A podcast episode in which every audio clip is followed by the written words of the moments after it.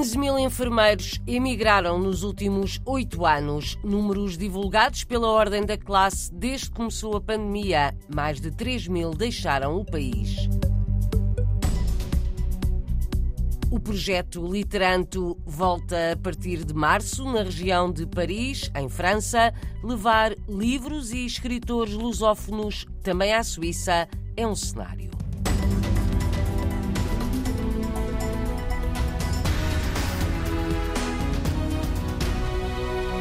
quinze mil enfermeiros portugueses emigraram nos últimos oito anos. Números divulgados nos últimos dias pela ordem desta classe profissional, mais de três mil deixaram o país desde que começou a pandemia. Ana Rita Cavaco, bastonária da Ordem dos Enfermeiros, afirma que Portugal forma os profissionais de que precisa, mas depois não os contrata ou não lhes dá condições. Por isso, milhares optam pelo estrangeiro. Desde dois mil e quinze, emigraram mais de quinze mil enfermeiros.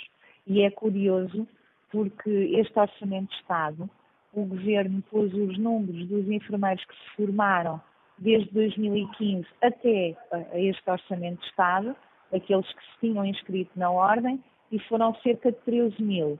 O problema é que no mesmo período emigraram mais de quinze mil. E, portanto, isto prova a toda a gente que não imigram só recém-licenciados, imigra também pessoas com muita experiência em enfermeiros especialistas. Milhares de enfermeiros recém-licenciados ou já com experiência têm deixado Portugal. A Suíça tem sido o principal destino, seguido de Espanha e do Reino Unido. Desde que a pandemia começou, mais de três mil enfermeiros emigraram. Ana Rita Cavaco faz as contas aos profissionais que Portugal forma e não segura. Este número, mais de três mil e trezentos enfermeiros, é aquilo que Portugal forma num ano. Só no último ano de dois mil e vinte e dois, nós tivemos a pedir os certificados para a imigração mais de mil e duzentos. E isto teve um acréscimo face ao ano de dois mil e vinte e um, em que foram novecentos e treze. Só no ano passado terão emigrado mais de mil e duzentos enfermeiros portugueses, foram quinze mil nos últimos oito anos. De acordo com a Ordem dos Enfermeiros, há falta destes profissionais em Portugal, por tantos escolherem trabalhar no estrangeiro. Para manter os açorianos no mundo ligados à terra de origem e para os dar a conhecer, há conversas da diáspora todas as semanas. São promovidas pela Direção Regional das Comunidades Açorianas, que começou agora em entrevistas de vida a açorianos de sucesso no mundo. José Andrade, diretor regional das comunidades, explicou na R T P Açores que há muitas pessoas na diáspora que são personalidades nos países onde vivem. Temos, felizmente, muitos açorianos, ainda nascidos nos Açores, que emigraram, em alguns casos, há várias décadas, noutros casos, há menos anos, e que, em todos os casos, se afirmaram nas suas comunidades de acolhimento.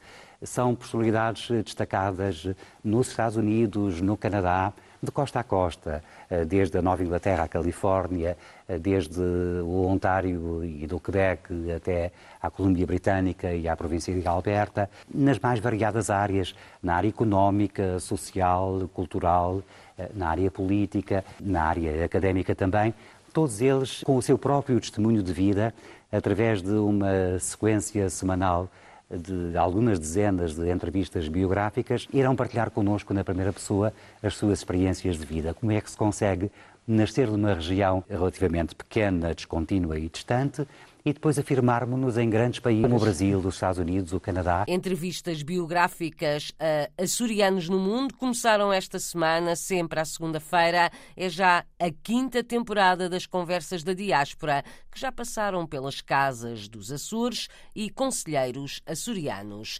Agora são figuras do mundo empresarial, político ou académico, como o Onésimo Teotónio de Almeida, radicado nos Estados Unidos. Professor universitário, ensaísta, autor de contos e crónicas, na conversa desta semana com o diretor regional das comunidades açorianas, o professor conta que não se arrepende de ter emigrado, mas revela que queria ter ido para a França. Eu queria ir para a França. Naquela altura a França existia sobre nós um enorme fascínio. A nossa segunda língua era o francês. Nós líamos tudo, as revistas, os jornais, o centro de inspiração de toda a nossa atividade social, política, ideológica, etcétera. E eu queria ir para a França, mas não se vai para a França a nado. É preciso comprar bilhete de avião e o, o bilhete de avião que eu recebi dos meus pais foi para ir para os Estados Unidos, para a casa deles. E, portanto, uma coisa são as ideias que nos circulam na cabeça, outra coisa é os pés no chão. Se não tivesse imigrado, a sua vida teria sido completamente diferente. Sim, é fazer história. Dizem que deve-se evitar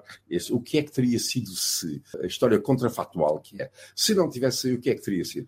Nós não fazemos a menor ideia. Eu podia ter decidido ficar aqui, ter tido um acidente em Lisboa e morrer três dias depois de chegar. Não há hipótese, não há nenhuma maneira de nós pensarmos. As alternativas possíveis servem apenas para a ficção. Mas nunca se arrependeu? Não, não arrependi, não. Quando eu fui de visita aos Estados Unidos, eu fui primeiro visitar os meus pais, em setenta, e depois fui muito tempo lá, sem só passear e com pessoas, e eu achava que devia aproveitar o tempo, e eu no verão seguinte matriculei-me numa, numa universidade. Fiz um curso, também no, na terceira vez que lá fui, voltei a estudar e fiquei fascinado com a qualidade das universidades americanas, o modo como lidavam com os alunos, a concepção que se tinha do ensino. Havia uma grande... as facilidades extraordinárias que havia para se fazer a investigação, etcétera, a abertura de espírito, etcétera. E eu fiquei fascinado. E achei que se eu ficasse nos Estados Unidos, era para estudar. Acabei, portanto, ficando por lá, e estou há cinquenta anos lá, e não, não, não trocaria, não, não. Onésimo Teotónio de Almeida, açoriano, académico toda a vida nos Estados Unidos. Foi o primeiro convidado esta semana das Conversas da Diáspora. A transmissão é feita todas as segundas-feiras, pelas seis da tarde, hora dos Açores, na página online da Direção Regional das Comunidades Açorianas. A nova edição do Literanto está prometida para começar em março, durar vários meses, em vários locais, na região de Paris, em França.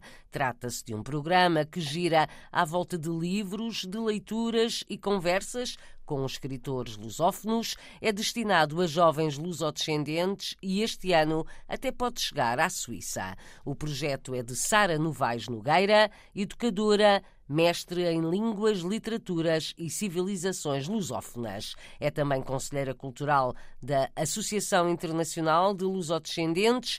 Juntos promoveram o concurso literário para textos sobre as minhas férias em Portugal.